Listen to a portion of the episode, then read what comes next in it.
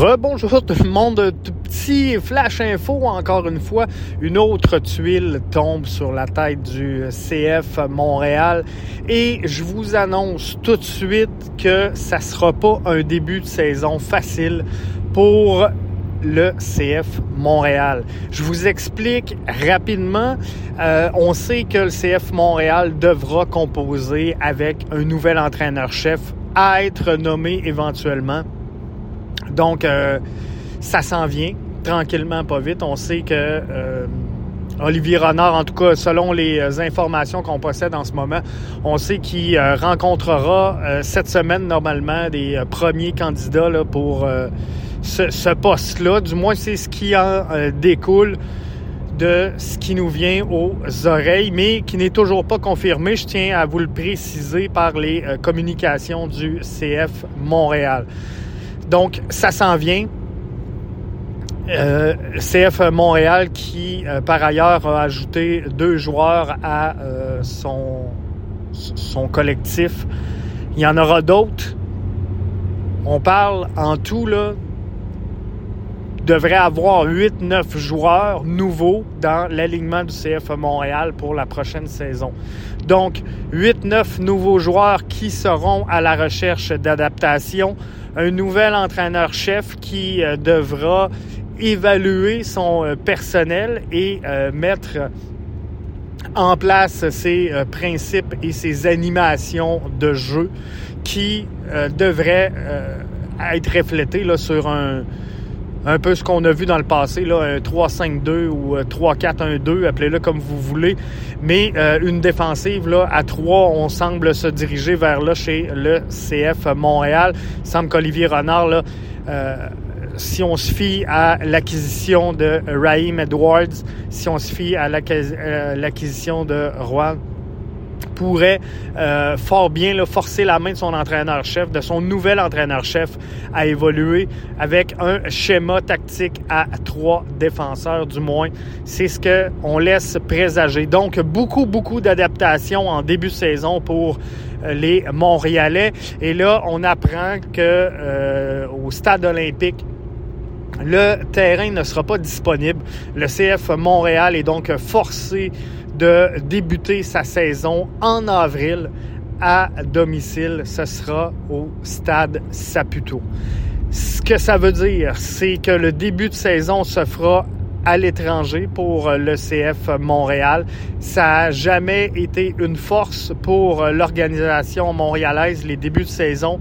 C'est pas facile en MLS de voyager, de voyager autant et surtout d'être sur la route pour une longue séquence en début de saison.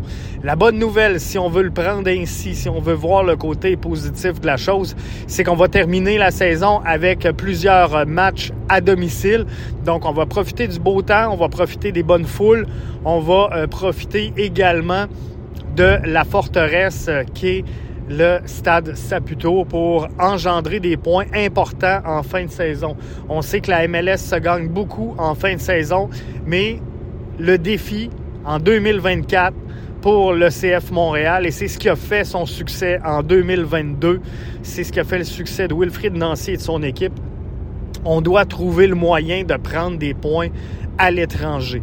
Donc, le nouvel entraîneur-chef devra euh, rapidement tomber sur ses pattes dès qu'il sera nommé pour euh, essayer de créer le plus rapidement possible un lien au sein de cette formation-là qui aura un visage définitivement différent de celui de 2023. On connaît les euh, départs euh, annoncés de Romel Kyoto. Il y a eu le départ de Rudy Camacho en cours de saison. il y aura le départ de Zachary Broguillard, le départ de Aaron Herrera. Donc, euh, c'est sûr qu'il y aura plusieurs nouveaux visages. On connaît l'arrivée de euh, Raheem Edwards, on connaît l'arrivée de Rohan. Bref, il y aura euh, beaucoup de changements au sein de cette formation-là. Donc, définitivement, il faudra que euh, la, la base de fans, si je veux le dire dans un, un français correct, soit patiente il y en a plein. il y en a plein qui viennent de me dire, qui, viennent de m'écouter et qui se disent en eux, autres mêmes, ça fait plusieurs années, Jeff, qu'on est patient. On est tanné d'être patient. On veut des résultats et vous avez raison. Et parlant de résultats, moi, ce que je pense que le CF Montréal doit chercher avec l'avenue de deux euh, bons latéraux, on va se le dire, là, Edwards et euh, Juan. Moi, je pense qu'il nous faut un attaquant qui va faire des tapines. Un Chinonzo au fort, mais avec un QI soccer élevé, un sens du euh, finish élevé qui euh, va faire, s'il faut, juste des tapines, mais qui va la mettre dedans. Un Zlatan Ibrahimovic, mais euh, moins onéreux. Donc, un euh, Ola Kamara, je pense que c'est le profil là, de joueur. Je vous dis pas qu'il faut attirer Ola Kamara, lui qui évolue présentement en Suède, après avoir passé avec plusieurs formations quand même en MLS donc, je vous dis pas qu'il faut euh, aller chercher Ola Kamara en Suède pour le ramener en MLS, mais ce que je vous dis, c'est que euh, définitivement, moi je pense, ce que j'entrevois, c'est qu'il faut ce genre de profil-là à Montréal pour venir, de un, euh, donner de l'expérience à Sunusi Ibrahim, à Chinonzo Ofort, mais Chinonzo au c'est ce genre de profil-là qu'on veut développer chez lui. Un attaquant capable de, de, de, de finir. Là, j'ai le goût de rire. Parce que vous me dites, Jeff, on, est tellement, on éloigné de ce résultat-là et vous avez 100% raison. Hein. Mais euh, on, doit lui donner à Shinonzo Fort euh, les bonnes dispositions, on doit donner la confiance. Alors, si on peut le jumeler avec un gars d'expérience, euh, pour lui apprendre ce rôle-là et qu'est-ce qu'on cherche, comment se mettre dans les bonnes dispositions, comment évoluer avec confiance ben ça, ça va être important. Maintenant, euh, je pense qu'au-delà de ça, il nous faut également un meneur de jeu. Est-ce que Opoku pourrait euh, être appelé à jouer avec Sunusi Ibrahim et euh, finalement qu'on on mette un meneur de jeu derrière eux? On a tenté l'expérience Bryce Duke. C'est pas concluant. Mathieu Chouanière, ben, on verra selon le nouvel entraîneur-chef. On sait qu'il avait eu, obtenu la confiance d'Hernan Lozada. Est-ce qu'il va poursuivre son développement? Euh, on espère tous, on espère tous que oui, mais euh, l'avenir nous le dira. Mais euh, je crois que si on a deux joueurs de qualité à ajouter, Nilton présentait aujourd'hui son, fichier Excel avec euh, les places disponibles, l'argent et tout ça. Moi, je pense qu'on peut rentrer deux bons joueurs euh, au sein de cette formation-là. Je rentrerai un 10, je rentrerai un 9.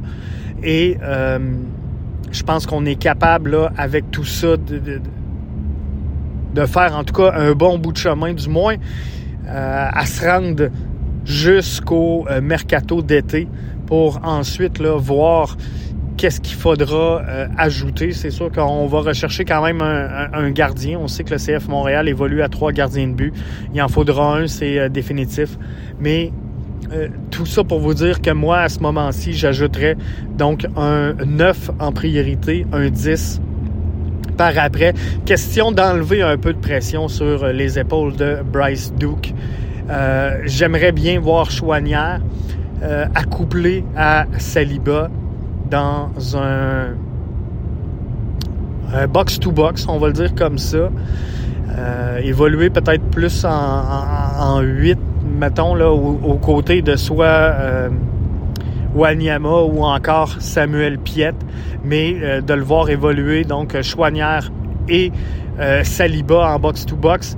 Et euh, ben, en, haut, il nous reste là, Vilsain qui euh, pourrait être intéressant. Il nous reste Lassie Lapalainen qui pourrait rendre des services également. Fait on, on, pourrait jongler avec tout ça. Je vous dis pas que ça sera parfait. Je vous dis pas que c'est le monde idéal. Mais je pense qu'avec la réalité, et vous la connaissez tous, cette réalité financière du CF Montréal et son, budget d'exploitation, euh, on fera pas de miracle. J'aimerais ça vous dire que euh, on pourrait rajouter deux grosses pointures euh, d'épées qui sont disponibles. ajouter un chicharito, mais ça sera pas le cas. Ça sera pas le cas, je peux. Donc, le CF Montréal va débuter sa saison sur la route.